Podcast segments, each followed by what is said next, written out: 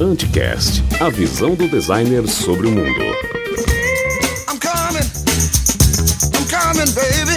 I'm coming. Coming, coming, coming. Help me. Sejam bem-vindos a mais um Anticast. Eu sou o Ivan Mizanzuki, estou no companheiro do maluqueiro de sempre, Rafael Ancara. Olá, pessoas. Tudo bom, senhor Ancara? Tudo jóia. Então, hoje eu dispensei todo mundo. Hoje, Pois é, mandou todo mundo pra casa. todo mundo pra casa, foi só eu. Ah, então, Anticast 160 sobre magia e demônios. Ah, esse é um programa que é um, de certa forma, um áudio documentário que eu fiz. Eu entrevistei dois magos. Eh, tem bastante a ver com a minha pesquisa de mestrado, né? Eu vou explicar tudo isso Sim. daqui a pouco, mas que eu estudei magia ocidental, especialmente o Crowley e ocultismo e demônios, e tudo isso acabou entrando no meu livro, Até o Fim da Queda, que está vendendo pela editora Draco. Lembrando que ah, são os últimos dias agora, hoje é dia 11 de dezembro de 2014, são os últimos dias da pré-venda. Você ainda pode adquirir o livro com 20% de desconto e frete grátis no link que está na postagem.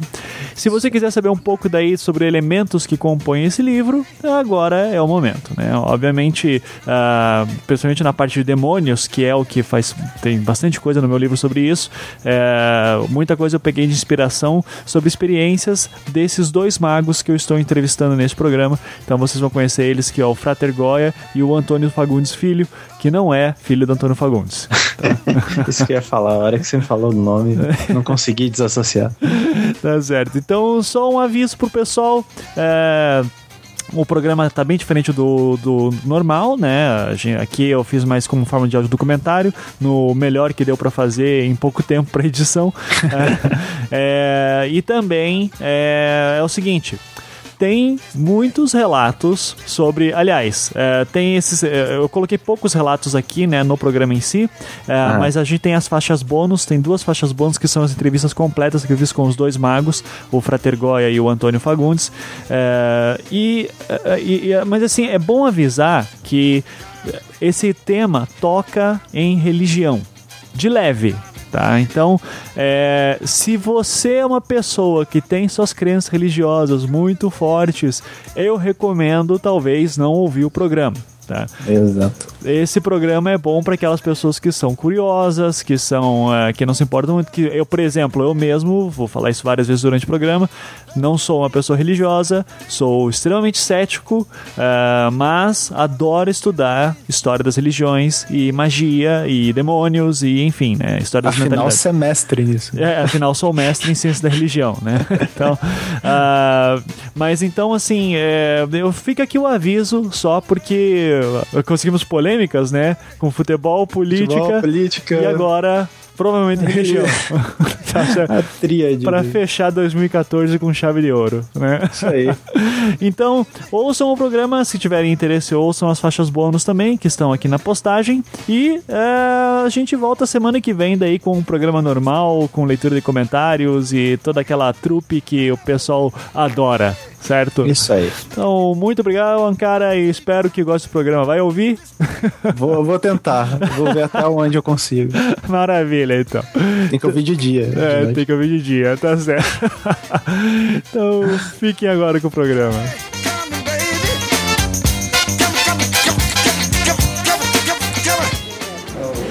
Foi suspenso. Então você pode ficar até meia Então, eu, eu acho que sob, sob essas condições, eu vou pedir ao Ivan fazer um, um breve resumo do trabalho. Às vezes, né? a- Isso que a- vocês estão ouvindo é a gravação da minha banca de qualificação do mestrado em 2009. A qualidade está péssima porque usei o laptop para gravar, mas é possível ouvir lá todo mundo. Meu orientador, o alemão Frank Uzarski, estava compondo a banca com dois outros professores, a Maria Cecília Sanches Teixeira, da USP, e José Queiroz, da PUC São Paulo, onde fiz meu mestrado. E este sou eu. A Cecília, ela talvez não saiba, mas ela é um dos motivos que eu vim fazer mestrado. E porque quando ela estava terminando a graduação, eu entrei em contato com ela, porque ela trabalhava com escola do imaginário, né? Como os ouvintes do Anticast bem sabem, eu sou formado em design gráfico. Mas em 2007, prestes a me formar, eu já tinha interesse em seguir carreira acadêmica. Ao mesmo tempo, eu estava bem cansado do design. Eu queria experimentar novos ares, tomar outros rumos. Estudar filosofia, sociologia, história, antropologia, psicologia, enfim, as humanidades em geral. O programa de Ciências da Religião da PUC São Paulo caiu como uma luva nesses meus objetivos. Como tema de pesquisa, abordei os conceitos de ética e moral de Lester Crowley, um famoso mago inglês do início do século XX. Ah, sobre a- o objetivo do trabalho, em primeiro momento, foi realmente o que mais me motivou. É, que o, o Crowley foi um aluno que eu já tinha interesse pela questão literária, né, de, de lê-lo. E o que eu achava interessante como provocação era que como que o que que um homem que se dizia a grande besta 666, né, que ele tomou esse nome para ele como um moto, né, como que esse cara pensava ética e moral no, no geral. O Crowley é uma figura já conhecida da cultura pop, especialmente no meio musical. Você deve ter ouvido falar dele em músicas como essa do Ozzy,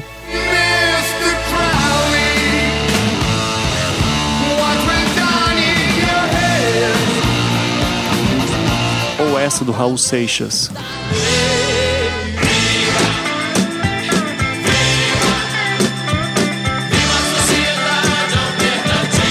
Número 666 chama-se Aleister Crowley. Isso sem falar das várias menções que ele já recebeu em histórias em quadrinhos de caras como Alan Moore e Neil Gaiman, nas músicas do Iron Maiden, em filmes como A Herança de Valdemar e tantos outros. Não sou mago, não sou praticante de magia, não tenho sequer religião, mas adoro estudar religiões. Sou fascinado pelo fenômeno religioso. E o ocultismo, o esoterismo, a magia são coisas que eu estudei muito tempo por muita curiosidade. Estudar a obra do Crowley em específico e todas as linhas ocultistas que nasceram dele me colocaram em um mundo muito longe daquele que eu estava acostumado no dia a dia mundano. O Crowley também era poeta e aqui vocês podem ouvi-lo recitando um poema chamado The Pentagram. He made him an hollow skin from the heart of an holy tree. He compassed the earth therein. De repente havia segredos nas palavras, códigos, encantamentos, poderes latentes a serem despertados nas almas dos seres humanos. Ok, ele não era uma pessoa muito bacana, ele era um filho da puta, ele deu calote em uma galera, ele enlouqueceu muito das suas mulheres, e isso só torna ele mais interessante. É mais curioso ainda ver em alguns dos seus escritos o quanto ele se vangloria. Ele literalmente se acha o cara mais inteligente do mundo, acima de todas as outras pessoas. Isso só reforça, de certa forma, a filosofia hedonista que ele trabalhava na sua religião, a Telema. Mesmo não sendo praticante, eu me vi inundado em oceanos de páginas e páginas deste polêmico cultista. A influência dos estudos ocultistas de Crowley são evidentes em toda a peça literária que já escrevi ou tentei escrever. Mas eu estou me adiantando. Antes de falarmos de magia, eu preciso contar para vocês a história de um sonho.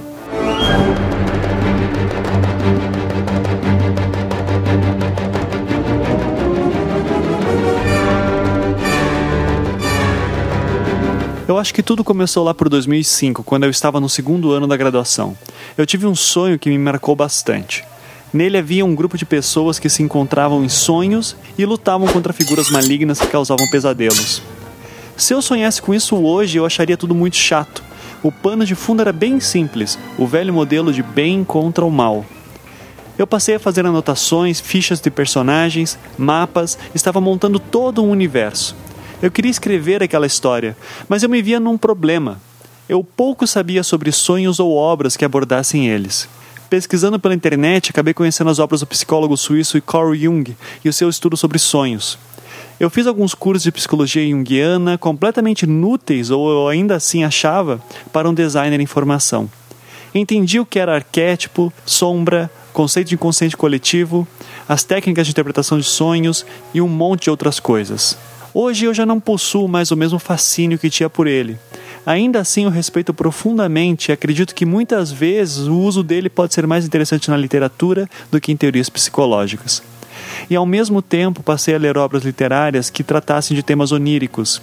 O Sandman, o quadrinho do Neil Gaiman, foi bastante marcante. Foi provavelmente por causa do Gaiman ou do Alan Moore que eu acabei me interessando pelo assunto magia. Nova pesquisa na internet e o nome do Crowley me apareceu. Eu já tinha ouvido falar dele, mas nunca o estudei. Sempre tive muito medo dessas coisas quando era criança. Estudei em colégio católico a vida toda. Tinha medo do inferno, do diabo, de tudo isso. Com o passar dos anos, o medo deu lugar à curiosidade e ela tornou-se um projeto de mestrado. Crowley falava sobre demônios. Seu sistema mágico lida com eles, cita-os a todo momento, mas é bem diferente da visão a qual estava acostumado nas religiões ocidentais mais tradicionais ou até em filmes. Para Crowley, assim como para outros ocultistas, demônios são forças da natureza.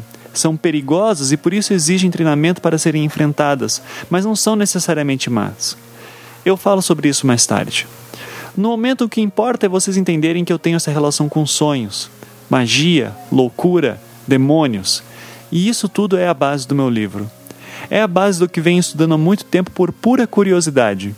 Terminei meu mestrado, hoje sou professor e estou terminando meu doutorado, dessa vez sobre design. Mas o que eu aprendi na ciência da religião foram determinantes na minha vida e espero abordar esses assuntos a partir de hoje na literatura.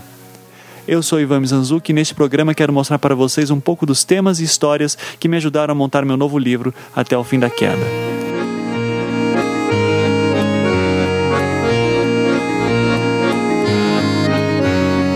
Este programa está dividido em duas partes, nas quais vou abordar um tema por vez. Todas as partes são compostas por relatos de pessoas que vivenciaram alguns dos elementos que acabei de expor. Na primeira parte, um mago que relata suas experiências em rituais, e na última parte, um outro mago que diz ter visitado o inferno. É importante salientar que cada relato aqui é uma experiência de vida. Não cabe a mim ou a ninguém julgar se são verdadeiros ou não. Mesmo sendo um absoluto cético, acredito que as histórias devem falar por si. Se a sua visão de mundo, seja religiosa ou não, te impede de experimentar tais relatos, eu recomendo que você pare agora. Mas se você possui a habilidade de se deixar levar pelas histórias dos outros apenas pela curiosidade que elas podem gerar, eu desejo uma boa viagem.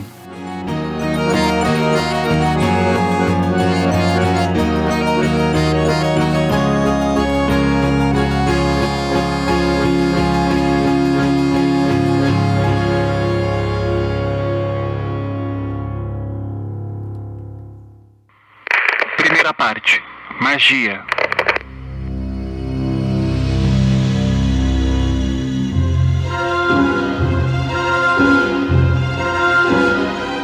Magia é um assunto que parece que todo mundo gosta. Nós a vemos em filmes, quadrinhos, livros, videogames, praticamente toda a mídia de massa fala sobre ela. Contudo, apesar de eu não duvidar que existem pessoas que acreditam que são capazes de fazer bolas de fogo, quando falamos de magia na prática de grupos esotéricos, a realidade é bem diferente daquela de filmes. Crowley mesmo possuía uma definição interessante. Magia, segundo ele, é a ciência e a arte causar mudanças de acordo com a vontade. O que Crowley entende por mudanças e vontade é um outro assunto, mas podemos partir daqui já para estabelecermos que, para muitos magos contemporâneos, qualquer ação pode ser considerada um ato mágico, desde você tomar um banho até invocar espíritos. É importante dizermos aqui que há várias definições de magia e vários grupos que trabalham de formas diferentes. Em nossa abordagem, estamos prezando por essa linha de pensamento representada no Crowley, e ela implica a seguinte questão: o mago deve ser aquele capaz de controlar a si mesmo e as forças da natureza.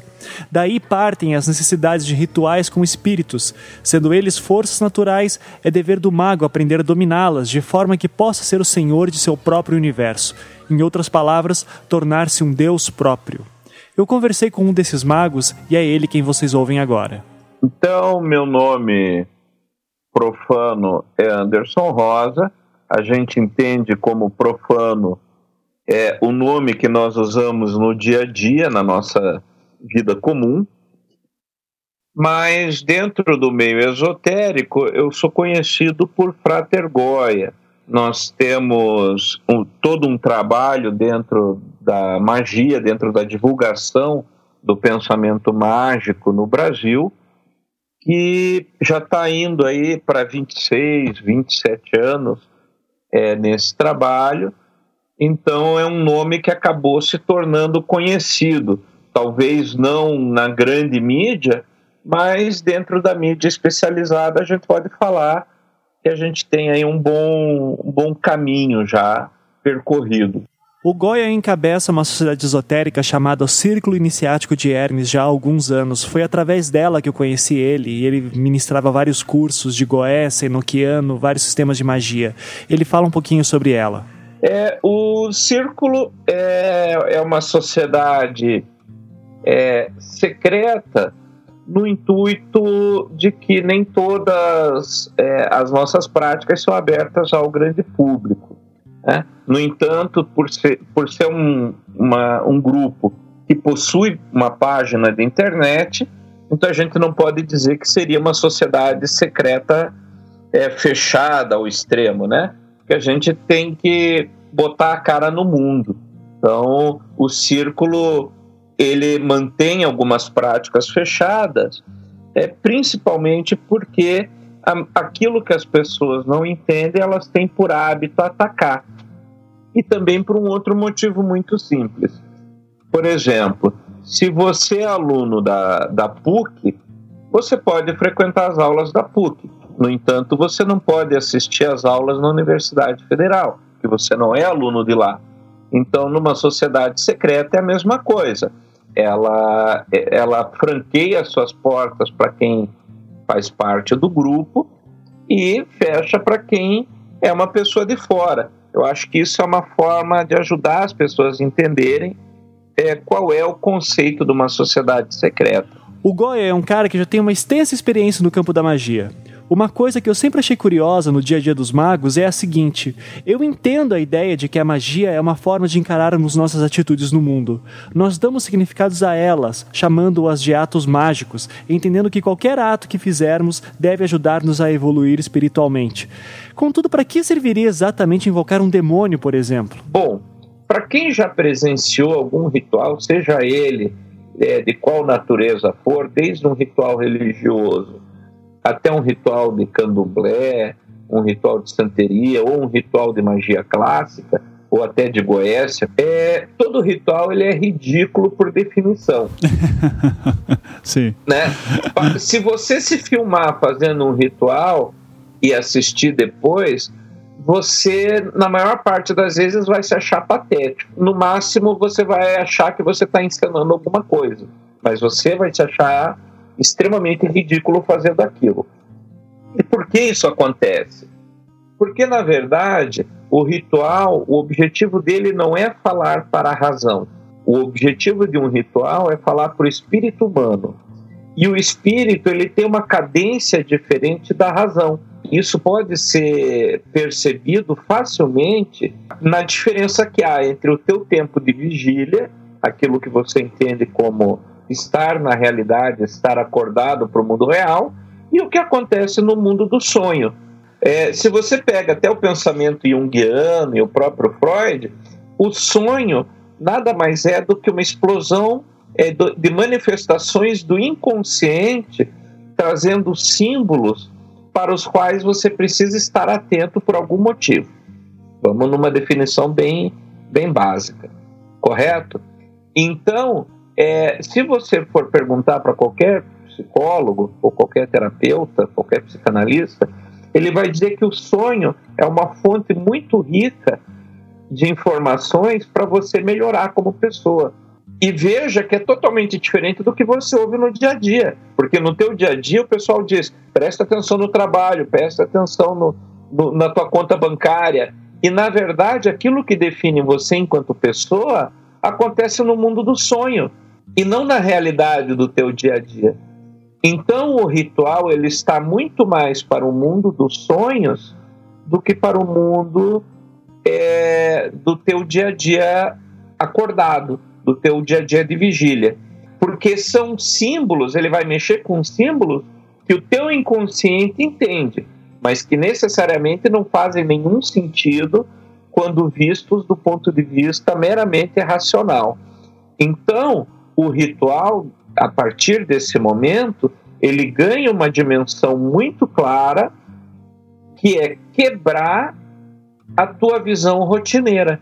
Ele tem que quebrar os paradigmas do que você faz no dia a dia. E aí, quando isso acontece, é que o ritual se torna realmente efetivo. No ocultismo clássico existe uma discussão bastante forte que é se demônios existem de verdade, se eles são uma natureza que existe ali fora ou se são forças do inconsciente. Eu perguntei isso pro Goya, eu queria saber a opinião dele sobre o assunto. Então, já engatando aqui mais uma pergunta. É, demônios existem e o que são? Rapaz, primeiro, é, eu discordo do ponto de vista que demônios sejam apenas manifestações do inconsciente. Se um demônio fosse manifestação do inconsciente, você acessaria diretamente por sonhos. É, você não ia precisar de um ritual para acessá-los. Então, na verdade, existem é, inúmeras classes de seres que não são visíveis a gente, não são é, não se comunicam diretamente conosco, mas que estão aí. Né? É, é, por exemplo, quem tem algum bicho em casa sabe que existe um vínculo ser humano-animal e que o seu animal de estimação responde a certos estímulos. Existe um vínculo ali. Então, quem diz que um animal é, é, não possui desejo, não possui amor e não possui emoções, está enganado. Basta é, perguntar para qualquer pessoa que tem um animal que vá desde um pintinho até uma, uma coruja, um gato, um cachorro, ele vai dizer para você que o animal vai manifestar sim é uma série de, de, de, de sensações e, e, busca um contato com você. Da mesma forma, é, nós temos uma série de seres que nós não vemos. Nós temos aí bactérias, vírus que pulam no ar aí, é, que, que estão suspensos na atmosfera, mas que a gente não vê.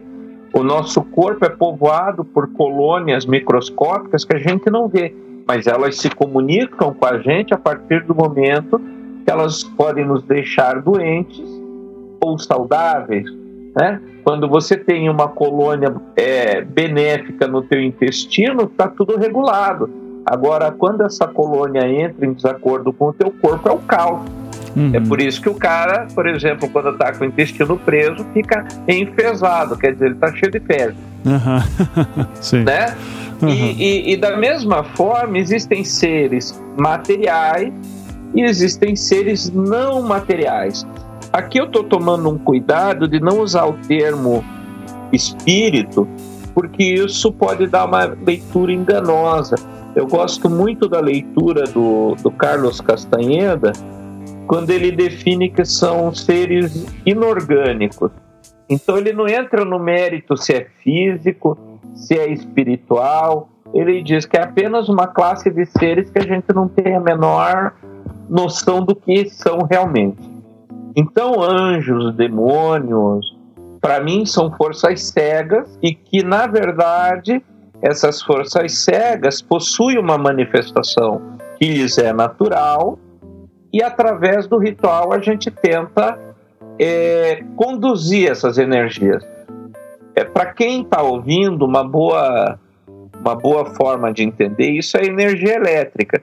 Eu posso usar energia elétrica para ligar o computador que nós estamos usando aqui para fazer o podcast, ou eu posso usar para dar o choque em alguém para fazer o cara confessar. Eu posso iluminar uma cidade ou eu posso usar para explodir uma dinamite.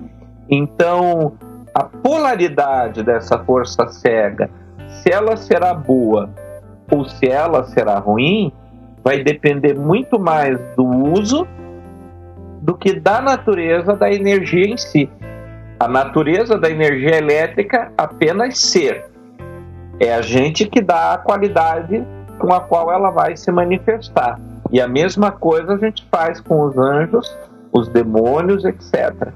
Né? E a diferença deles é muito mais usando o próprio paralelo com a energia elétrica, de corrente contínua e corrente alternada, do que necessariamente um ser bom e outro ser ruim. Basta lembrar que na própria Bíblia, quando Deus precisa tocar horror na humanidade, ele manda anjo, ele não manda demônio, ele não manda hoste. Ele não mandou uma hoste de demônios para castigar o Egito, ele mandou anjo. Uhum. Ele não mandou uma hoste de demônios para destruir Sodoma e Gomorra, ele mandou anjo. Uhum. Né? Então, para o pessoal de Sodoma e Gomorra, eles deviam estar sendo atacados por demônios. Uhum. Mas no relato bíblico diz que são anjos. Então tem que tomar muito cuidado no definir polaridades para que a gente não jogue a criança fora com a água do banho, né? É, para não ter o. É, justamente no, no trabalho mágico é para quebrar um pouco aquela noção de que invocar um demônio é necessariamente algo ruim, né? Isso, ou magia negra, né? É, são forças da natureza, a gente pode dizer, né? Sim, sim. Uhum. É, eu fiz essa pergunta para você também já porque eu, que, eu, eu, queria também tocar de certo, rapidamente no ponto da questão de um debate clássico que existe na magia de é, se demônios existem objetivamente na natureza ou se são coisas do inconsciente. Você já disse que a sua visão não é muito próxima da questão do, de força inconsciente, porque há toda uma série, um grupo de magos que defendem que são forças ocultas, né, arquétipos que estão na sua sombra sombra do inconsciente, usando o termo junguiano, uh, que você evocaria durante um ritual. Você acredita que não, que são forças objetivas, existem ali fora, em uma, outro, é, tempo, uma outra noção de tempo e espaço, e que num ritual você chama essas forças que vivem lá. É essa a sua visão? Isso. E até para exemplificar um pouco isso, dá para citar o ritual de, do Sagrado Anjo Guardião, o ritual de Abramelin, o Mago, né, o nome do livro é o Ritual da Magia Sagrada de Abramelin, o Mago. É, nesse ritual, você vai fazer uma operação de seis meses, na qual no final desse período você vai entrar em contato com o seu anjo guardião. Inclusive, o termo anjo da guarda vem desse livro. Não havia o termo anjo da guarda antes do livro de Abramelin. Tá? O original é de 1475, 1450, por aí. É, então, é, assim, quando você chega no final do ritual, é, você tem que o anjo vai se manifestar para você. Ah, das coisas que eu posso falar a respeito dessa manifestação, eu não posso falar muito porque vai influenciar as pessoas e se alguém for fazer, ele vai querer ter a experiência que o Frater Goya teve. E na verdade ele tem que ter a experiência dele. Então eu não posso dar é, expectativas para as pessoas, ok? Eu só vou dar uma explicação básica. Mas no final você tem uma bandeja de prata sobre a qual o anjo vai se manifestar. Então isso ele pode fazer queimando letras ou símbolos na bandeja ou é, colocando como se fosse orvalho depositado também na bandeja formando símbolos. Né? É, então são manifestações físicas. Se eu pegar e aí você pode dizer, ok, mas isso pode ser uma ilusão. Só que se eu mostrar a bandeja para você, no momento, você vai ver a mesma coisa que eu estou vendo. Então ela é física. No entanto, imediatamente após a observação, a bandeja volta ao normal. Então, isso é uma, é uma força externa ao magista e não uma força interna. Eu não vou entrar aqui no mérito, por exemplo, de poderes paranormais, de psicocinese e tudo mais, porque isso também são, são leituras que a gente tenta achar para justificar as coisas. Né? Então, para mim, é, eu fiz esse ritual para mim, a manifestação do anjo é, é, é claro o suficiente para demonstrar que ele é uma força agindo além da minha vontade, da minha existência. No entanto, até vale uma pontuar uma coisa que o anjo guardião, é, isso acho que eu ainda não publiquei em nenhum texto, mas vale até um texto oportunamente falando a respeito. O anjo, o teu anjo da guarda, ele só existe e é criado no momento do seu nascimento. Você é a razão da existência desse anjo. Sem você, esse anjo não existe. Ele só existe para você, como protetor e como um orientador para você. E o ritual de Abramelin tem como objetivo colocar você em contato com esse anjo para que essa, essa, esse contato seja mais benéfico essa seja uma aproximação boa, né? Você, no, na sua prática do, com Abramelin, ou Abramelin, eu chamo ele de Abramelin, mas... Não, tudo uh, bem. O, no, no Abramelin, você chegou a ter a experiência de estar com uma outra pessoa junto de você que teve a mesma visão que você? Você teve essa experiência já? Hum, assim, você no final do ritual, você tem que estar sozinho, É. tá? Então, os últimos meses do ritual é você em, em completo isolamento. A única parceria admitida é a da tua esposa ou esposo, ou de alguém que esteja servindo você, porque você vai ficar praticamente todo o tempo do ritual é, em meditação e oração. E você tem que comer, entendeu? Uhum, sim. então você vai ter que ter alguém que vá levar comida para você, que vá trocar, é, levar muda de roupa, etc, etc. Né? Então é admitido um auxiliar nesse sentido, mas essa pessoa não participa do ritual em si. Agora, respondendo a sua pergunta, na, na ocasião a minha esposa teve a oportunidade de ver a bandeja escrita. Uhum, sim. O ritual de Abramelin é um dos mais famosos do ocultismo ocidental. Vários magos já o tentaram, poucos o terminaram. Até mesmo Crowley, que já citamos aqui várias vezes, não chegou a concluí-lo. Ele dura seis meses e deve ser feito em total isolamento. Há poucos registros de magos que fizeram ele. Ao final, supostamente o seu sagrado anjo guardião aparece e você avança mais uma etapa na escala de evolução espiritual. Contudo, antes dele aparecer, uma horda de demônios surge e é dever do mago estar preparado para aguentá-los. Isso exige muito preparo.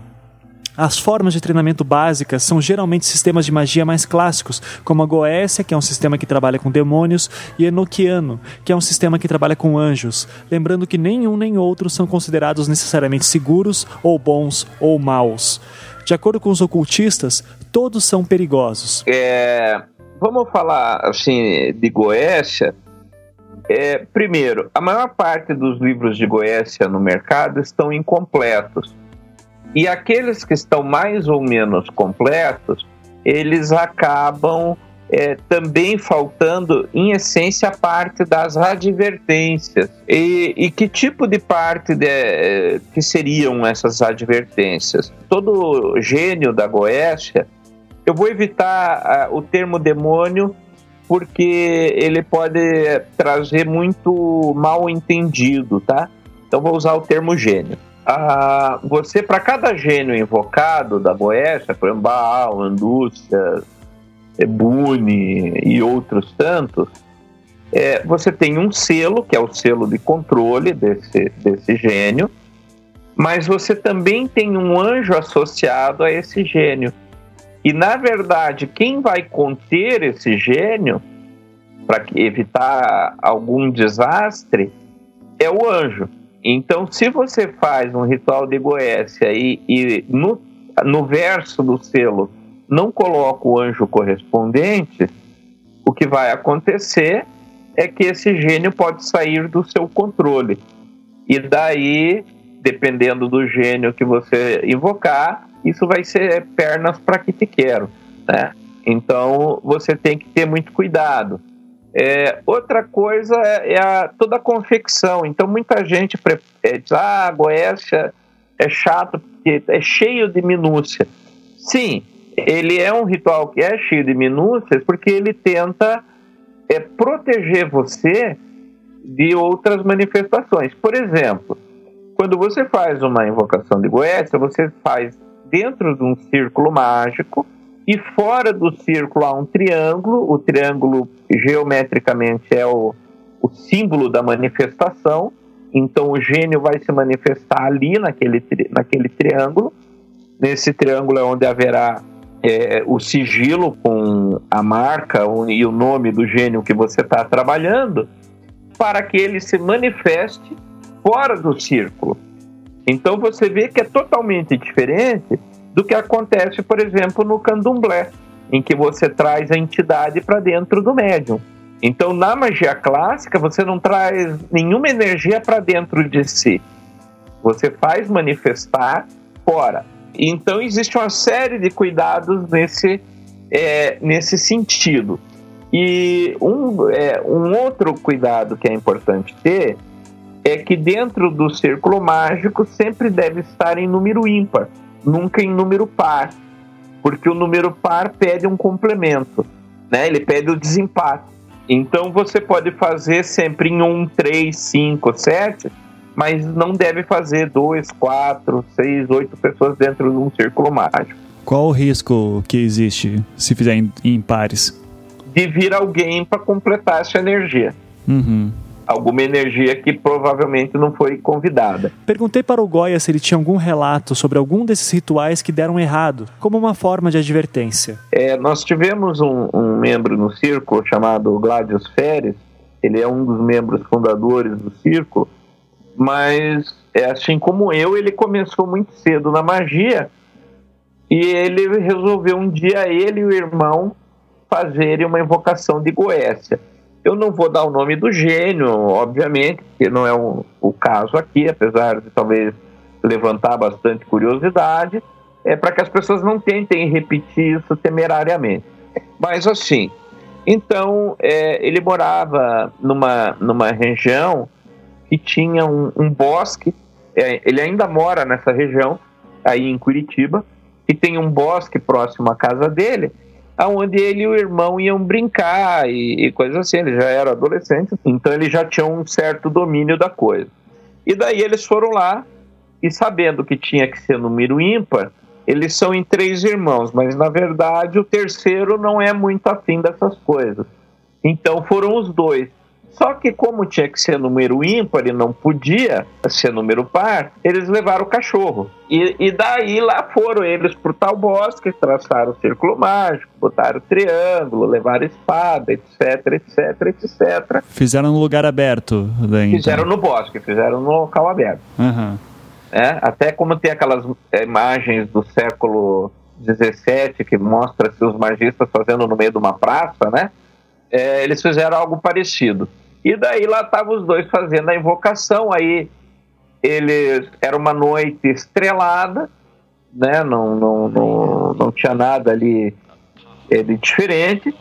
É, eles, as velas acesas, o círculo traçado no chão, o triângulo feito certinho, é o cachorro amarrado dentro do círculo e começaram a fazer as invocações. Biao,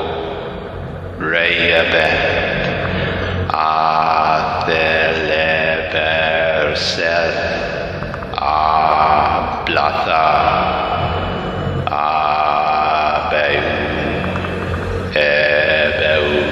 E aí não vinha, não vinha, não vinha. E na Goécia você, quando o, o gênio eh, demora para se manifestar, você vai insistindo, né? Aí você começa a aumentar a, a pressão para cima do gênio, até que chega uma hora que você diz, ó, ou você vem ou eu toco horror aqui para cima do teu sigilo. E vou destruir o teu sigilo.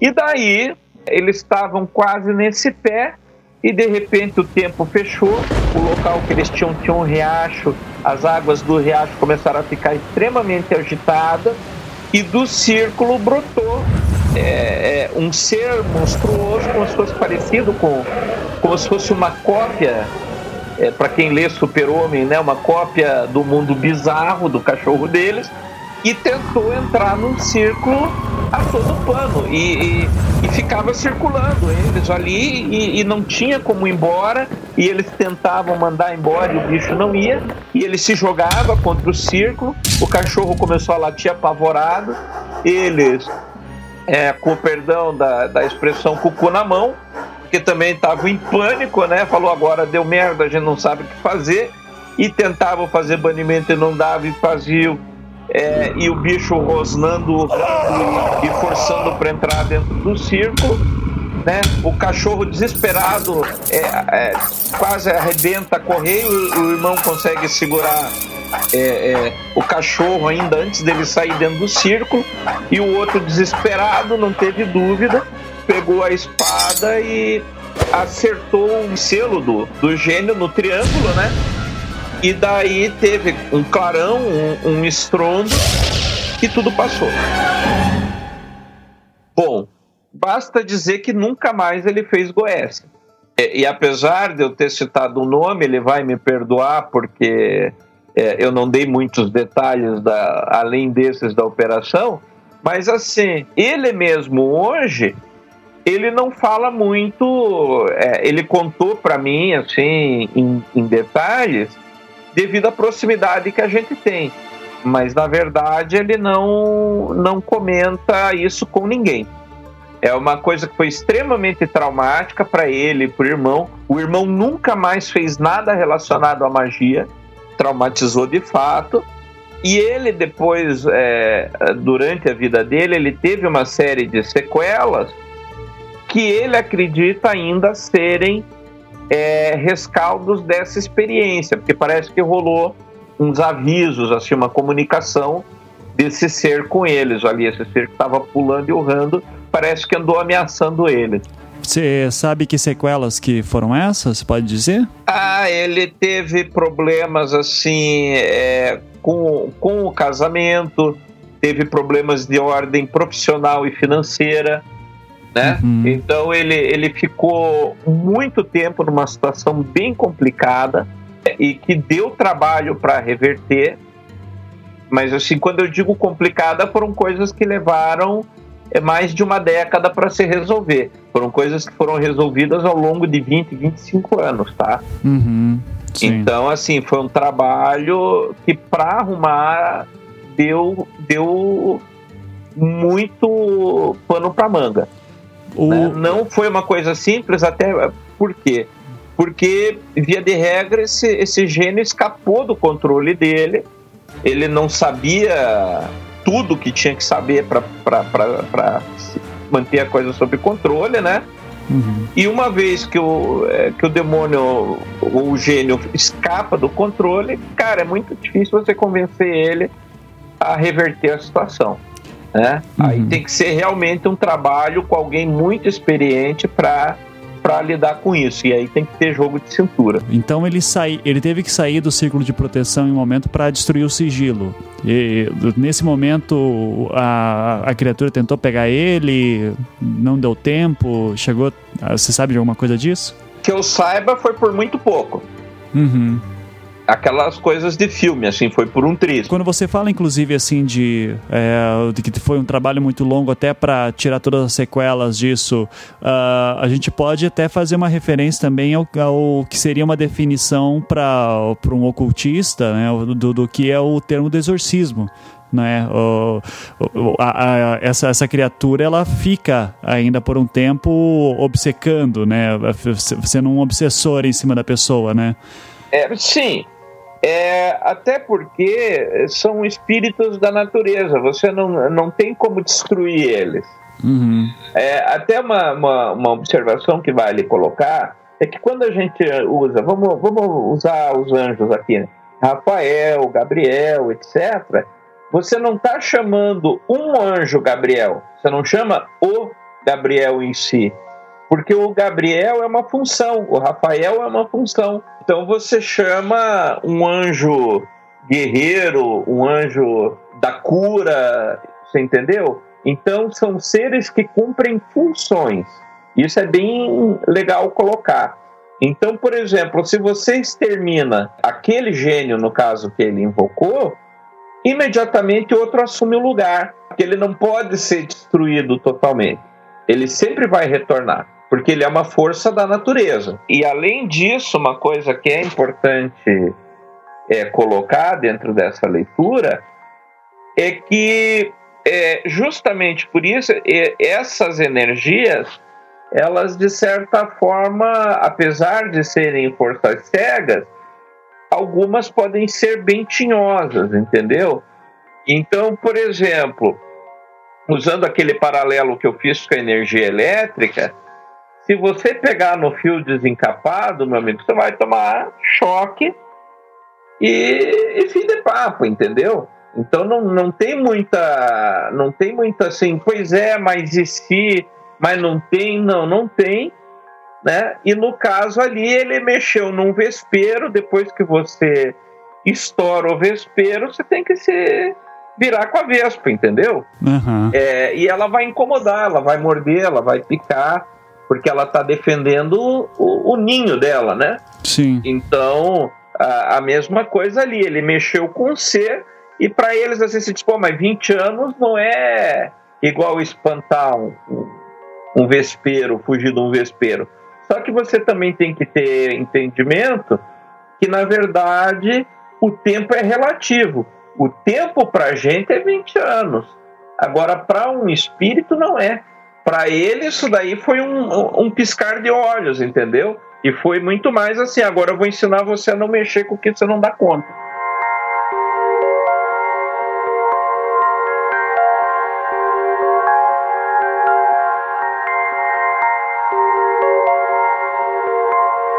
Se você quiser saber mais sobre o trabalho do Goya, você pode acessar o site do Círculo Iniciático de Hermes, que é cih.org.br.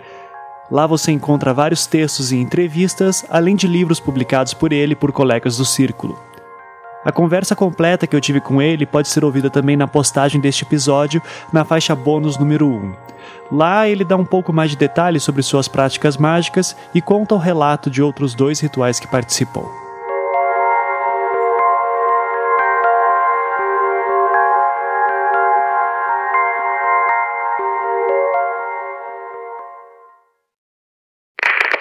Parte.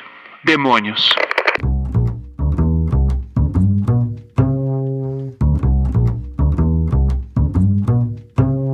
Enquanto eu fazia meu mestrado, tive uma colega de estudos chamada Rose.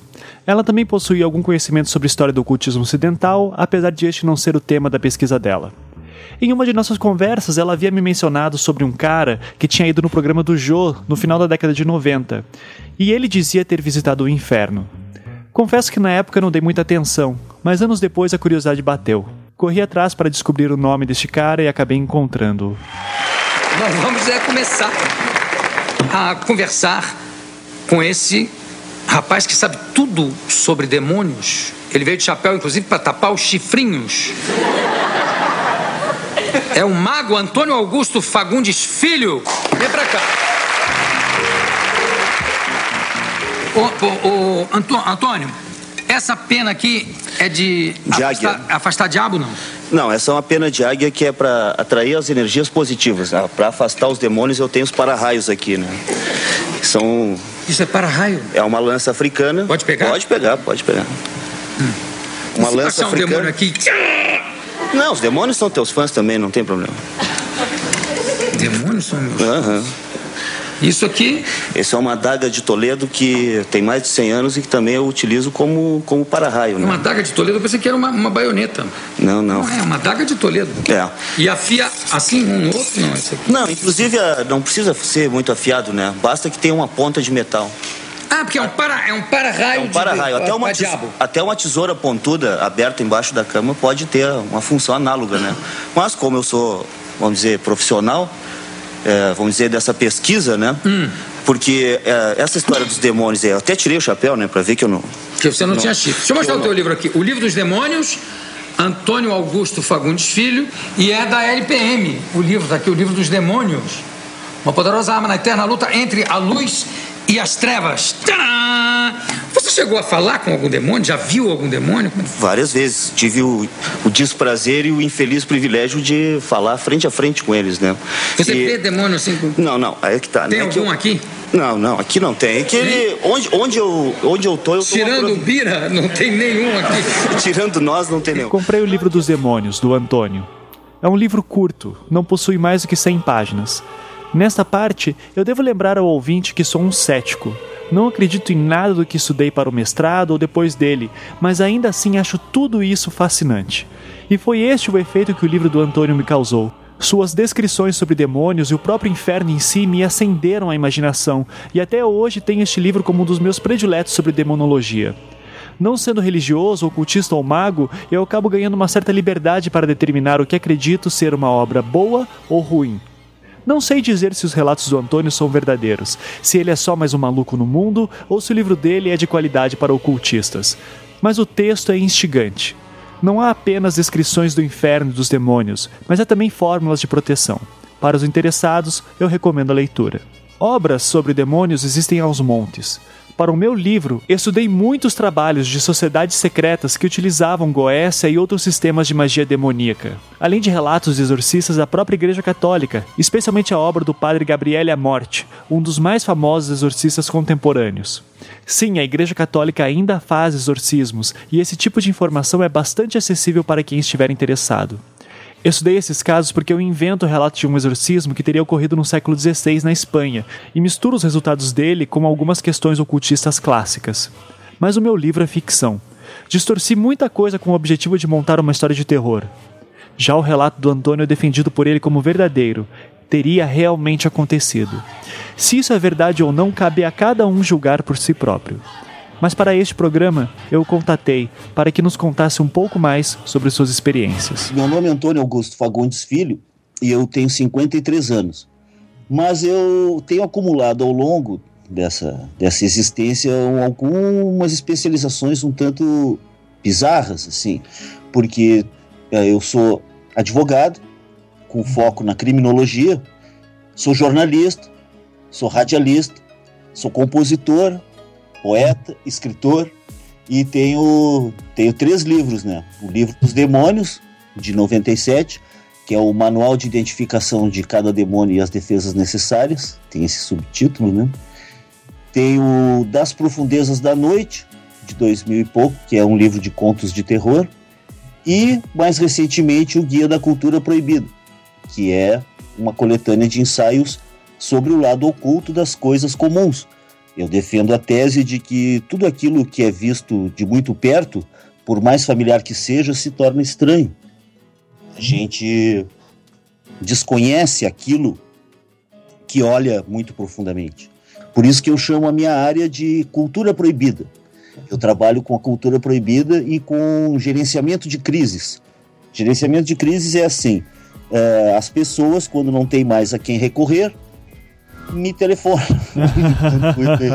Sim. e, e eu gerencio a crise. Eu, eu dou um jeito. Eu sou um mago e eu tenho os, os infinitos recursos que a magia coloca ao dispor eh, dos iniciados, né, dos adeptos. Eu ganho a vida fazendo traduções. Ah, é, esqueci de dizer que sou tradutor também. Aham. É, eu ganho a vida com direitos autorais, tradução e consultas mágicas. Eu dou consultas para as pessoas. As pessoas me vêm de longe para saber a minha opinião sobre os seus mistérios. Mas por que, que está acontecendo isso com a minha vida, Antônio? Pois é, vamos ver, né? E aí, por meio do tarô e de outras, eh, outras indicações mágicas, né? os astros e a, toda a percepção oculta, né? que eu sou sensitivo, também esqueci de dizer isso. Além de toda essa qualificação técnica, eu sou vidente, sou é, clarividente. Eu ouço coisas, vejo coisas e às vezes me transporto para universos paralelos.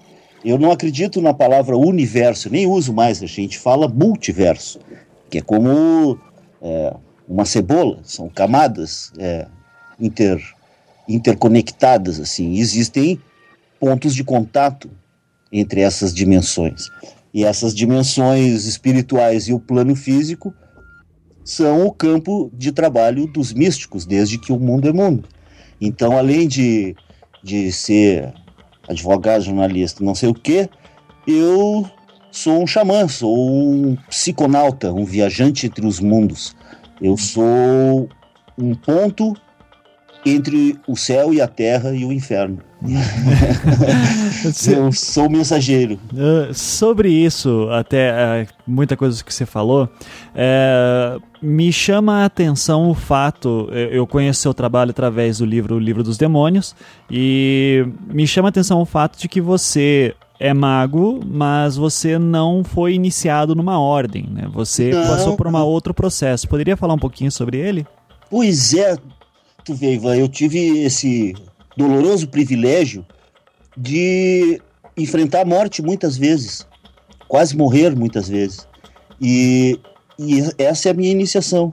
Na verdade, a primeira mesmo, mesmo, foi logo quando eu nasci, que eu tive um, uma meningite, assim, que eu tinha três meses, né? E aí o, a ciência oficial lá, os médicos da época, um médico disse que é, aquele filho já estava estragado, entendeu? Que era melhor torcer para que eu morresse, porque não tinha como eu ficar legal, não tinha como eu ficar normal. entendeu? Em 1961, a medicina encarou com bastante ceticismo a minha recuperação. No entanto, é, aqui estou, né? E quando eu comecei a falar, eu comecei a ver coisas. Eu dizia coisas que ninguém mais via. É, Eu era que nem aquele gurizinho do filme do I, I see dead people. Ah, sim. Eu via, eu via, via coisas estranhas, via entidades, via figuras, via monstrinhos, via os mortos da família. Era uma situação difícil. Mas, eh, lá pelos sete anos de idade, eu já tinha percebido que os outros não viam e que ia pegar mal para mim falar o que eu via. Então eu habitava em vários mundos diferentes. E aí as pessoas diziam, mas que guri quietinho, né? Portado, tira boas notas, é quietinho, não dá trabalho. Claro, eu vivia em outro mundo. Eles ficavam me vendo ali quietinho, sentado, brincando, bem calminho, mas na verdade eu estava falando com as entidades que eles não viam. Né? Então eu já, eu já sempre fui assim. E aí depois, quando eu, tu vê a, a- a- os ciclos, né? Sete e ao- aos 14, eu morri de novo. Peguei fogo, explodiu um negócio perto de mim, meu corpo se desmanchou. Co- Como é que o que que você lembra o que que explodiu? O que que foi exatamente? Tinha uma garrafa de álcool a uns dois metros de distância de mim, e aí eu saí voando no ar. Então aí, quando eu virei esse monstro, que aí eu virei um monstro, né? Com 14 anos, eu ia à praia, as crianças saíam correndo, olha o monstro, olha o monstro. Você ficou com a pele toda marcada? É, fiquei, eu tive queimadura de terceiro grau, virei carvão. Nossa. Ah, O braço e a perna viraram carvão, a mão, tudo, virou uma garra. E aí as crianças corriam apavoradas quando, quando eu aparecia. E aí eu ficava triste, voltava pro meu quarto, assim, daqui a pouco eu ouvia na janela, assim, e eram as crianças dizendo assim, monstro, monstro. Nossa. com aquela crueldade tão típica Aham. das crianças, né? Sim. Então, é, só para tu ver a noção, assim, de que eu entrei numa... Aos 14 anos, portanto, eu entrei numa outra esfera Uhum. é, de conhecimento, porque, na verdade, tudo deixou de ser importante para mim. Eu fui aleijado por vários anos, eu tive que aprender a caminhar de novo. Eu, a minha perna ficou torta, entendeu? Aí eu tive que endireitar na marra com anos de fisioterapia.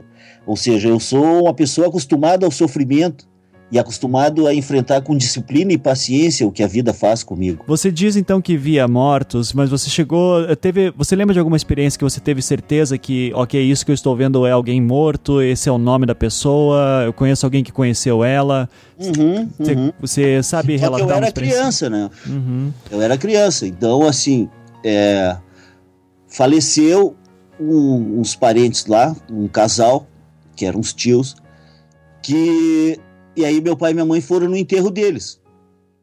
E, e eu fiquei em casa lá, que eu era tinha dois anos, assim. E aí, quando eles voltaram, sentaram assim no sofá e tudo, com aquela cara desolada de depois do funeral, e, e eu comecei a abanar para a porta, assim, dando tchau. E eles disseram: O que, que tá fazendo? Não, tô dando tchau pro tio e pra tia, estão ali na porta dando tchau.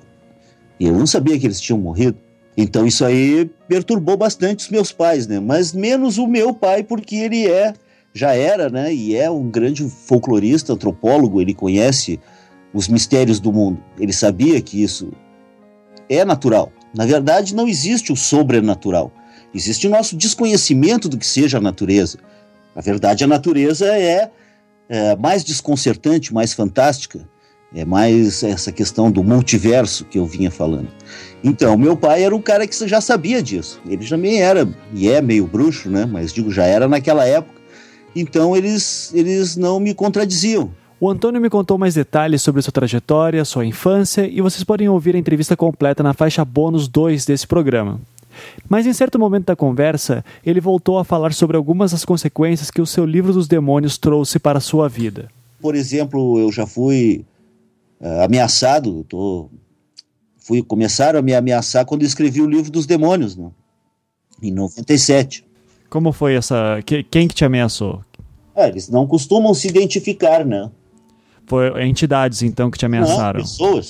A pessoas. Uhum. Pela internet, e-mail. Não existia internet ainda, a internet recém tinha chegado, não tinha isso. Uhum. Não, não, era telefonemas e, e pessoas que passavam de carro e diziam coisas para os meus parentes, ou pra mim. Que coisas que elas falavam? Hum. Passaram os caras de carro assim, e aí tinha uma mulher na janela e a mulher disse assim para uma minha irmã que estava andando na rua, disse assim: "Oi, irmã do Antônio Augusto". Aham. É, Sim. olhando com uma cara de ódio pra ela assim, e a, minha irmã ficou, ué, que que é isso? né?" Mas é porque a cidade pequena, todo mundo se conhecia? Como é que era? Ah, Porto Alegre, né, meu? Porto Alegre mesmo. Uhum. Não, mas é que eu não Cidade sei se de, rep- é, não sei se de repente o- é, era pro pessoal de, de um círculo pequeno ou se realmente Não, não, não, eles me seguiam, eles faziam toda uma jogada de agente secreto, era uma seita. Eles queriam me pegar como represália. era, mas era uma seita, quando se diz seita, se diz cristã ou Satânica, né? satânica mesmo. um livro contra os demônios. O livro sim. dos demônios não é um livro a favor dos demônios, é um Sim. livro ensinar as pessoas a se re- reconhecer essas energias e se proteger delas. E me parece que os adeptos dessas correntes de pensamento não apreciaram a minha ajuda à população. Então, Você sabe dizer qual seita que é exatamente? Não, acho que. Não sei se esses caras têm nome, né? Uhum. Não É. sei se eles chegam a ter um nome. É que E você não tem- sei se era sempre a me... se era a mesma sempre, né? Sim, é que, na- é que existem vários grupos é, de- satanistas, né? É, eu conheço vários que eu prefiro não mencionar, mas eu conheço vários grupos e ordens e os títulos deles, mas eu não poderia associar com nenhum desses, não. Aham. Acredito que eram grupos mais. É, Mais fechados. mais fechados, é, e muito ricos, pessoas ricas, que faziam coisas estranhas para mostrar para mim que estavam de olho em mim. Aham. Então, essas pessoas, legal. essas pessoas existem. Esse negócio de filme, por exemplo, grupos ricos, satânicos. Que é, sequestram as pessoas e sacrificam, óbvio, né, velho? aham. É. Sacrifícios humanos acontecem, então assim. Sim. Você sabe. é, o- Tem como provar isso? Mesmo que eu tivesse, eu não tenho, graças a Deus, eu não tenho como provar. Mas não tenho por uma razão muito simples, porque nunca fui atrás dessas provas, porque mesmo que elas caíssem no meu colo, eu não ia interferir com esses caras. Sim. Mas como é que você pode dizer que elas existem, então? Porque é, eu conheci alguns deles, eu recebi as recebi mensagens deles, entendeu? Uhum. Mensagens. É, Mensagens? extrasensoriais aí. Não, não, mensagens é mensagens escritas, telefonemas, pessoas surgiam do nada para me dizer coisas e depois sumiam na multidão. Entendi. De preferência isso. Entendi. É um negócio bastante inquietante. Não, imagino. É, mas eu, o que, que eu fiz? Eu escrevi um livro e eu re- respondo com as mesmas palavras de Pilatos na Bíblia, quando criticaram que ele escreveu na placa lá do, do- de Jesus, né? Que escreveu Jesus de Nazaré, rei dos judeus, né? Que ele botou o INRI na placa, na, na plaquinha em cima da cruz. Sim. Dado nessa parte aí. Aham, sim. Aí, aí os, os escribas e os rabenos, os caras lá, vieram reclamar. E ele disse: Quod scripsi, scripsi. O que eu escrevi, escrevi. Uhum. Vi, entendeu? Sim. Então, eu escrevi, tá escrito, eu assumo, assino. E tanto que não escrevi, eu não me intitulo Professor Zaratustra ou Rabram Garararam, Garararam, entendeu? Sim. Meu nome é esse, meu nome, tá aí, Antônio Augusto Fagundes Filho, tenho, né? Tenho endereço certo, residência fixa, não me escondo de ninguém. Uhum. Mas justamente por isso eu parece que incomodei muita gente. E principalmente ao tentar é, libertar as pessoas da influência, do charme, do glamour dessas forças é, diabólicas. Uhum. É, parece que pegou mal, eles não gostaram, entendeu? Eles se acham, né? Se se eles fossem pessoas equilibradas, não seriam dados a esse tipo de devoção, me parece. A conversa se estendeu. A entrevista completa durou pouco mais de uma hora e meia. Apesar de ficar muito tentado em colocar mais trechos aqui, especialmente a história sobre um exorcismo que ele realizou, eu gostaria de avançar um pouco e mostrar para vocês o relato por trás de como o livro dos demônios foi escrito. Antônio, você falou bastante que quando era criança você já via espíritos, mas eu queria saber da tua experiência com demônios. Quando que elas começaram? Ah, pois é. Acho que deve ser antes de eu nascer, né? Mas vamos nos ater aos fatos que podemos registrar. Uhum. É, Eu diria que começou exatamente no dia 24 de junho de 1996. Uhum. Foi nesse dia que, que eu vi um anjo. Eu não vi o demônio, eu vi um anjo. E o anjo perguntou se eu queria ir para o inferno e escrever um livro. Que anjo que era? fui- Hum? Que anjo que era? Ah, não sei, não perguntei o nome dele, nem olhei para ele. Como é que ele era? Só pra gente ter uma imagem. Era uma luz e eu não me atrevia a olhar para cima. Os Uhum. demônios eu olho nos olhos, Aham. mas o anjo me assustou. Me senti extremamente mal perto do anjo. Me senti um, um homem mau. Me senti violento, cruel e como um gorila, assim, um, um piteco, sabe? Aham. Homem das cavernas. Sim. E eu pensei que o anjo vinha me punir. Porque foi toda uma história, entendeu? É um... Quer que eu conte essa história? Por favor.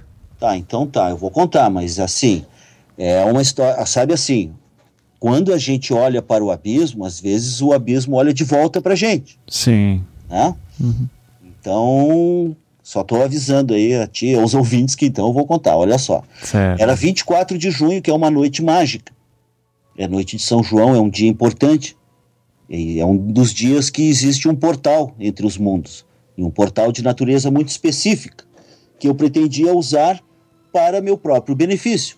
Eu pretendia entrar em contato com as forças da luz e pedir perdão pelas coisas eventuais que eu me sentia culpado na época e tal, e pedir orientação para seguir em frente, aquela coisa, entendeu? Uhum. É preciso ter humildade. E eu estava num momento humilde. Então, eu dediquei o dia de do dia 24 para vou fazer uma meditação, uma uma purificação, uma coisa legal aqui. Então peguei às seis da tarde eu sentei assim no meio da sala. Aí eu comecei a meditar às seis da tarde. Aí tô ali meditando lá pelas sete da noite. Começou um, um cara e uma mulher começaram a, a brigar. Começou uma briga terrível. E gritos e coisas, xingamento. E eu pensei, não, isso é são artes mefistofélicas para me distrair, entendeu? Uhum. Isso é coisa das forças involutivas do universo que, vendo que eu quero me erguer um pouco sobre o véu da ilusão, estão me puxando para baixo, criando esse tormento para não me deixar meditar com essa gritaria, essa brigalhada. que eu não tinha nada a ver com isso. Eu, assim, eu nasci na rua, fui criado na calçada. Aham. Eu vivo e deixo morrer, entendeu? Cada um com seus problemas. Sim. Só lamento. Eu não, não, não vou me meter na briga dos outros. Não sei por que estão brigando. Não sei quem tem razão, quem não tem razão. Né? Uhum. Viva e deixe morrer. Enfim. Aí a mulher começou a, apanhar. O cara começou a bater nela. E eu ouvia os tapas. Puf, puf, putz, agora tá, tá engrossando o caldo, né, cara? Uhum. Ai, tá, vamos, vamos embora. Eu seguindo, segui meditando. E o troço foi, e deu. Cara, o cara ficou umas duas horas espancando a mulher ali. Tu não tem noção. Já eram umas nove e tanto. A mulher gritou assim: Ai, não, não, ele tem uma faca. Não, socorro. Aí eu senti, porque assim, essa minha experiência de eh, sabedoria das ruas Uhum. e de mago me faz saber se um grito é de verdade ou não, entendeu? Aham. E eu vi a morte naquele grito, Uhum. entendeu? Eu vi que ele tinha uma faca e que ele estava esfaqueando a mulher. Sim. Aí fudeu. Aí digo, tá, então chega de meditação, chega de ser bonzinho. Levantei já, vi tudo vermelho, meu sangue ferveu e pensei, não vou deixar esse filho da puta matar essa mulher na minha porta na noite de São João. Levantei, peguei a espada da parede. Tenho várias espadas, né? Peguei uma de tamanho médio, que é para combate em lugares fechados.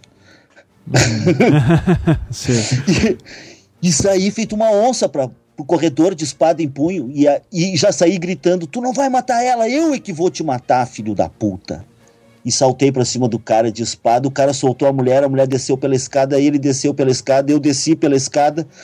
E aquela correria, quando descemos uns, uns andares assim, eu vi.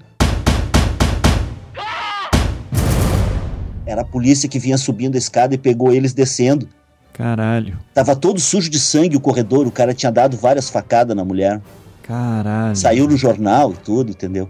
Só que aí quando eu vi que eles deram de cara com a polícia, eu rapidamente voltei pra casa, Uhum. né? Tentando não pisar no sangue, nem me encostar nas paredes sujas de sangue. Voltei, botei a espada na parede, fechei a porta.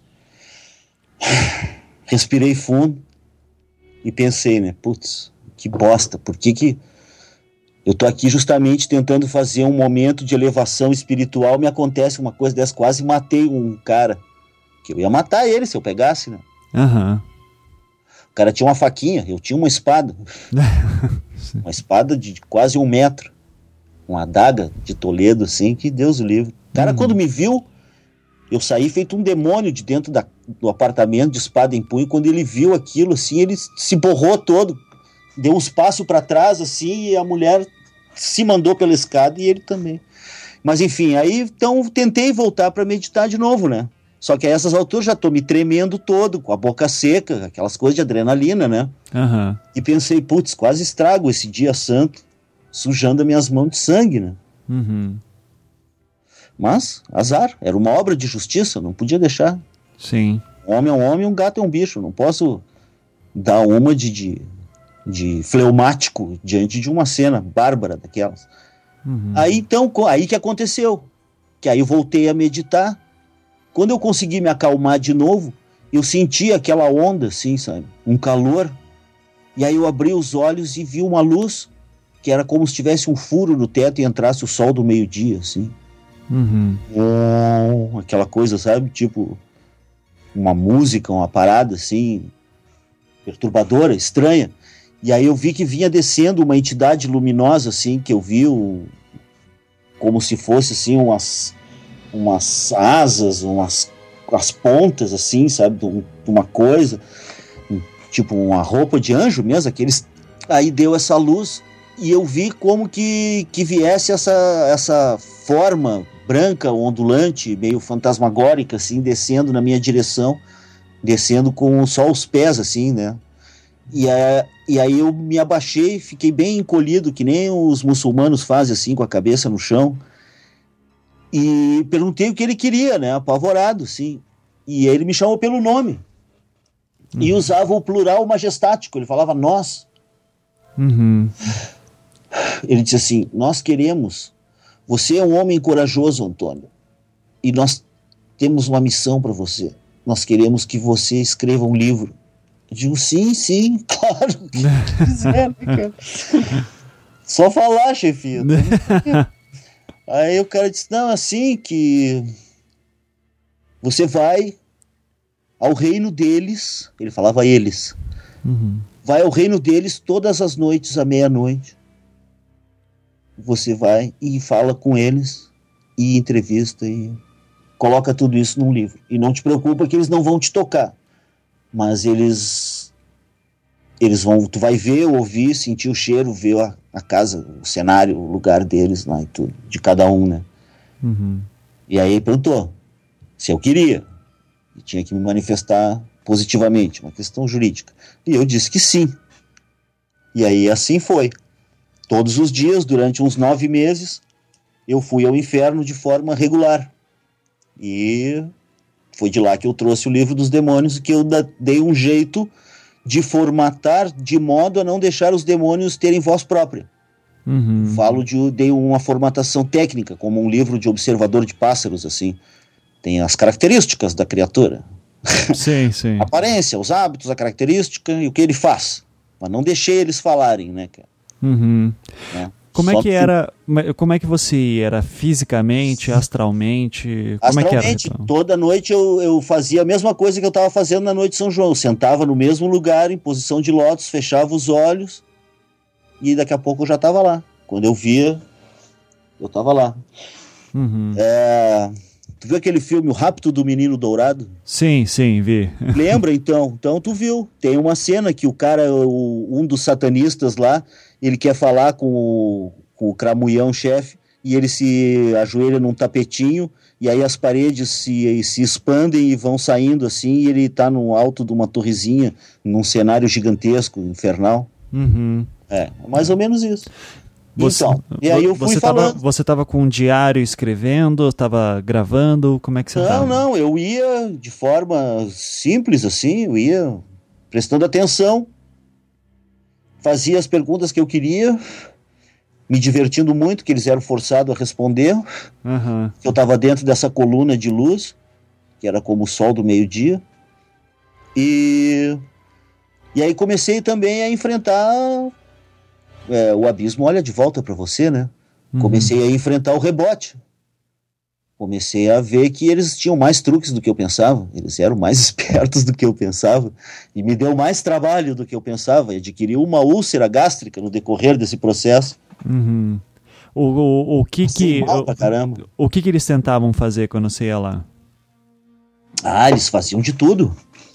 Eles me mostravam coisas terríveis, diziam coisas terríveis, me ameaçavam, tentavam me comprar, me seduzir. É, tudo. Tudo que tu pode imaginar, eles fizeram. Por exemplo, eles têm um truque lá que é muito legal. que é assim, ó. De repente eu tô lá falando com o cara, que eu não, prefiro não citar o nome. E aí ele diz, traz ele aqui, disseram assim, né? Ele disse pros caras dele lá. Aí do fundo veio vindo um cara que era igual a mim. Uhum. Sim. Era a minha igual, a minha aparência na época, assim. Aí ele trouxe o cara e o cara veio vindo, parou na, na minha frente, assim. E aí ele disse assim: O demônio, né? Um dos, disse assim: Olha, o que nós vamos fazer contigo aqui é assim, ó. Só pra, só pra te mostrar. Sabe todos os sofrimentos que tu teve na vida? Todos os cortes, todas as fraturas, todas as gripes, todas as doenças, todas as os dor de dente, todas as inflamações, todas as operações, todos os pontos, as queimaduras, tudo. Aí ele fez assim e o cara ficou com tudo que eu já sofri na vida, começou a aparecer no cara de novo, entendeu? Uhum. Eles, eles fazem tudo que o cara sofreu vira à tona de novo, todas as cicatrizes viram feridas abertas. E o, o Antônio Cover, esse, na minha frente, me olhando desesperado com uma cara de não deixa eles fazerem isso comigo. Aham. e foi bastante desagradável, bastante perturbador. Mas eu fiquei frio olhando, é, é vocês vão fazer? Então tá. Uhum. Legal, não, mas tá faltando aquela vez que eu tomei um soco no olho, cadê o olho roxo? Ah, tá. É verdade, esse do olho doeu. é. Uhum. O, como que é o inferno? Ah, ele é infinito, é multifacetado, ele é tão variado como os seres humanos, cada um tem o seu. Inclusive porque o que é o inferno de uns é o paraíso de outros, né? Uhum. Então aquela imagem do repente, para inferno. alguns, o paraíso pode ser um eterno pagodão de funk, cheio de popozuda, e eles ficarem lá é, é, a- eternidade toda. Para mim, isso seria um inferno. Para alguns, o, o paraíso poderia ser uma grande festa do peão de boiadeiro eterno, um Barretos eterno. ê, Aham. né? Para mim seria um inferno, quer dizer, tudo é, é muito relativo, entendeu? Uhum, Mas Eu- então eu aquela imagem, aquela imagem clássica de ferro, eh, fogo, enxofre, rio de lava. Ah, não, não, não. Na verdade, na verdade o, o- o principal é o seguinte: o fogo e a escuridão são os elementos componentes do inferno. São esses os dois elementos e eles se variam e se combinam de forma infinita. E tem cenários, tem paisagens, tem cidades, tem boates. Quem quiser conhecer o inferno tem que ler a obra do Emanuel Swedenborg, que ele escreveu dois livros, O Céu e o Inferno. Uhum. E a descrição que ele faz do inferno é excelente, muito boa, muito parecida com o que eu vi. E, inclusive a descrição das, da psicologia dos demônios, né? Sim. Que eles só não tomam conta de tudo porque eles se odeiam também mutuamente, então eles não conseguem cooperar, Aham. não conseguem nunca decidir quem vai ser o chefe. Uhum. Então eles todos se odeiam mutuamente também, para a nossa sorte. Sim. mas, mas e tinham almas lá? Você chegou a ver Claro. pessoas? Sim, Uhum. lógico. Pessoas escravizadas, pessoas condenadas, mas na verdade não são condenadas por ninguém. É, assim, o, o céu não tem portão com São Pedro e o inferno não tem grade feito um presídio. Todos estão abertos, só que um é mais leve, mais iluminado, mais arejado e o outro é mais pesado, denso, escuro e sufocante. Cada um vai para onde tem a ver, entendeu? Ninguém não vai ter um velho barbudo que vai te submeter a um julgamento. Então, sei lá, eu vou querer o Sócrates como meu advogado, então. Sim. eu vou arguir, se o julgamento houver, eu vou arguir que não me deram tempo suficiente, me deram uma merda de algumas décadas, que não dá pra nada, e eu passei a vida inteira lutando e enfrentando dor de corno, dor de dente, imposto Brasil, Uhum. plano cruzado, Uhum. e, né? e que, pô, não é justo. Aham, Sim. Como é que tu vai querer? Ai, mas aquela vez que tu desejou a mulher do próximo, duh, sabe? Aham, sim. Fala sério, né? Uhum. Eu, eu, eu, sinceramente, eu acho que todos nós somos deuses. Todos nós somos faíscas e centelhas desse, desse mesmo eh, ser, que é o ser único, que se multiplica. E por isso que eu não, não posso ser chamado de eh, satânico ou diabólico, não sei o quê, porque eu sou cheio de compaixão, entendeu? Eu gosto dos animais, eu não faço mal a ninguém, eu se eu puder evitar não mato ninguém, sabe? Então, pelo que você me falou, as pessoas se colocam no inferno. É, Elas, vão pra lá porque querem, é. Uhum. elas se identificam mais, elas ficam mais à vontade lá. Uhum. Elas Cada gostam. um vai pra onde quer. Elas, elas mesmas se dizem que Sim. merecem o próprio sofrimento. Elas, né, não é que elas vão lá pra ser punidas, elas vão lá pra vivenciar o que elas já estavam vivenciando e, e, e dentro dessa característica de uma vida violenta hum, ou uma vida fria, cruel, de desamor, de hipocrisia ou não sei o quê, ele vai lá habitar né, com seus coleguinhas, entendeu? ele vai lá curtir a mesma onda. Claro que ele vai sofrer, mas ele também vai fazer os outros sofrerem. É disso que o inferno se trata. Sim, sim. Né? Hum, Sim. É, Você- um, é um, um, um chicoteamento contínuo, mútuo, constante. E que só os chefões é que, que, que não estão ao alcance dos humanos, entendeu? Mas você encontrou os chefões. Ah, claro, só os chefões. Os Uhum. outros, esses eu nem quis conversa. Qual é- você poderia falar um pouco sobre a experiência com os chefões, além do que você já falou, obviamente, do, do Antônio Cover, mas. Ah, alguma essa outra foi boa, passagem? né? Aham, foi.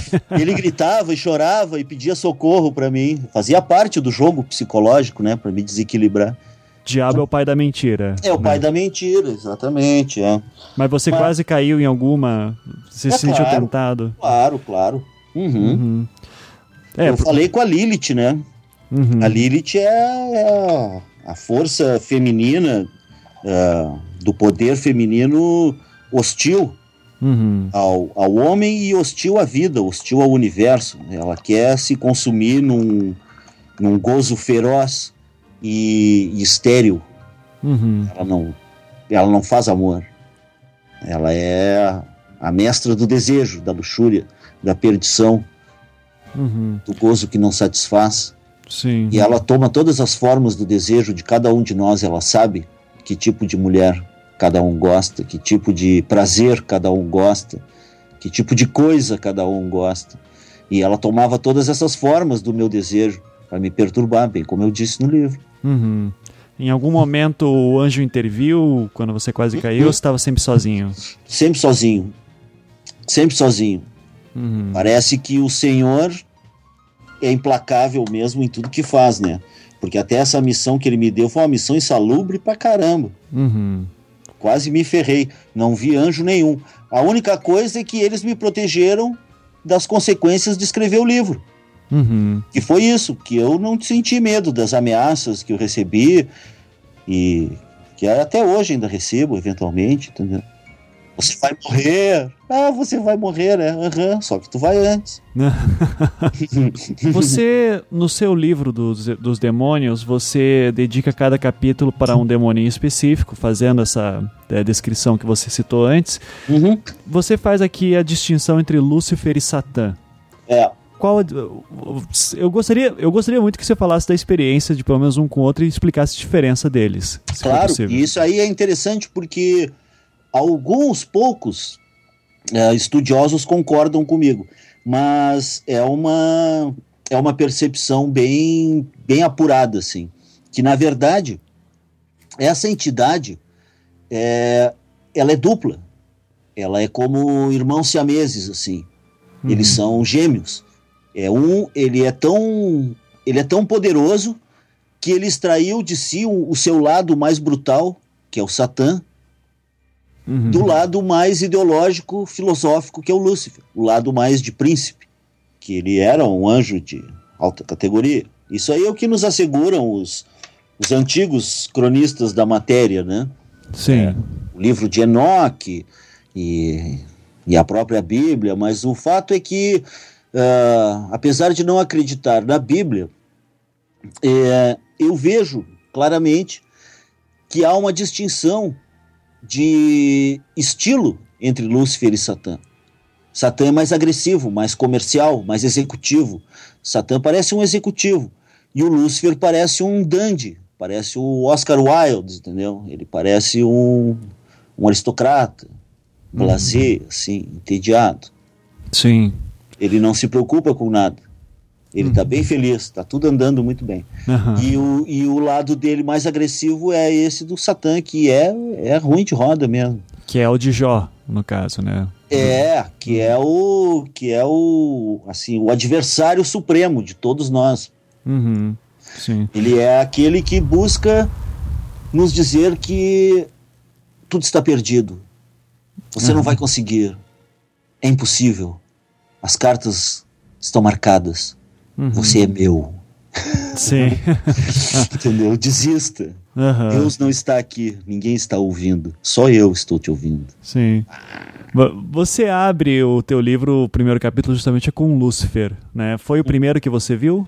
Sim, aquela foi a ordem. Foi a, a ordem mesmo dos A encontros é ordem essa. é. aham. Como que é o... Como foi o encontro com Lúcifer? Olha, foi menos divertido do que eu pensava, como eu disse. Uhum.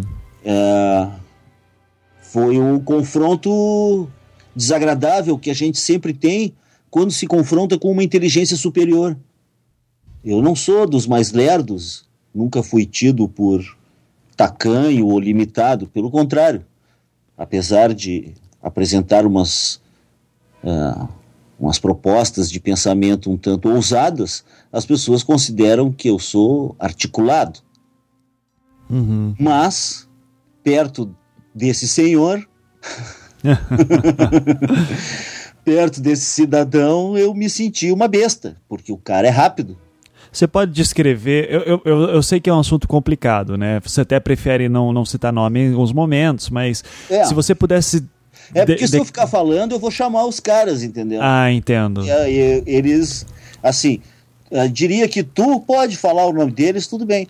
Mas se eu falar, eles vão dizer: Hã? Antônio? Quê? Ex- existe esse risco, então, deles voltarem se você falar deles muito. Não, até falo eventualmente, entendeu? Mas é que se eu começar a me aprofundar sobre a psicologia deles e falar o nome, muitas vezes, com muita frequência, assim, não se pode fazer as coisas inadvertidamente na magia. Tu- Tudo tem consequências, entendeu? E o nome é uma coisa muito importante, né? Mas o fato é que esse príncipe das trevas aí, o tal do Lúcifer, né? Ele sempre se apresenta de forma masculina e de forma bonita, poderosa, elegante. Ele nunca aparece como velho, nem como criança. Dizem que uma vez ele apareceu como criança, ou até como uma flor para o São Cipriano, né? Uma flor de alegria. Imagina que flor era essa, uma flor do demônio. Mas é, o fato é que para mim ele sempre apareceu, como eu disse no livro, aparece com figuras masculinas e figuras bem na fita. Homens jovens, bonitões, assim, apareceu de Marcello Mastroianni, de Elvis Presley, de, sabe, de, de é, Alain Delon, Aham. aquelas coisas. E apareceu, como eu disse também no livro, apareceu até como eu, Uhum. melhorado, assim, notavelmente embelezado. Sim. Tipo assim, eu, veja, você poderia ser assim. Ele tentou te tentar, então. Claro, caso. todos, Aham. né? Sim, só que E- alguns apelaram pra violência, ameaçar. né? Não, não, é, a violência, mas sempre tem uma tentativa, assim, vai que cola. Aham. Eles, eles sempre se puxam para tentar descobrir o que que tu gostaria, o que que tu precisa. Só que eu não sou criança. Eu sei muito bem o que eu gosto, o que eu quero e o que eu preciso. E não são eles que podem me dar o que eu quero. Entendeu? Uhum. Eu Sa- já tenho tudo que eu quero. Satã, acredito que já tenha sido mais violento daí, mais agressivo. Satã foi violento, foi como encontrar com um assassino profissional, de vou te pegar, vou te matar, vou botar tua cabeça num poste, sabe? Aham. Vou fazer o teu crânio de pinico. Aham. foi o mais desagradável? Não, não. Uhum. Foi horrível, mas é, Beuzebu também é bem desagradável. Uhum. Beuzebu não vai muito com a minha cara. Qual- Agora ele tá, até tá no mais numa boa, com o passar dos anos, até estamos numa entanto cordial. estamos numa, né? Co- como assim? Explique pra gente um pouco sobre isso. Ah, ele me respeita agora, né? Depois de tantos anos, ele viu que, porra, mas esse cara é cascudo mesmo. Aham.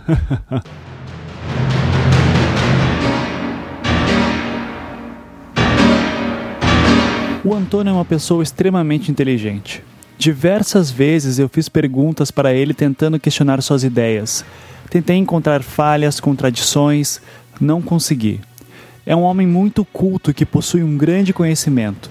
De fato, nada ortodoxo, e isso pode incomodar muitos de nós.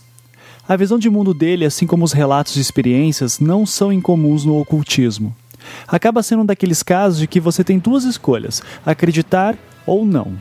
Ele mesmo se diz um cético que só acredita em tudo que fala por ter passado por tais experiências. Mais uma vez, a escolha de crer ou não está nos corações e mentes daqueles que ouvem seus relatos. De minha parte, me mantenho um cético.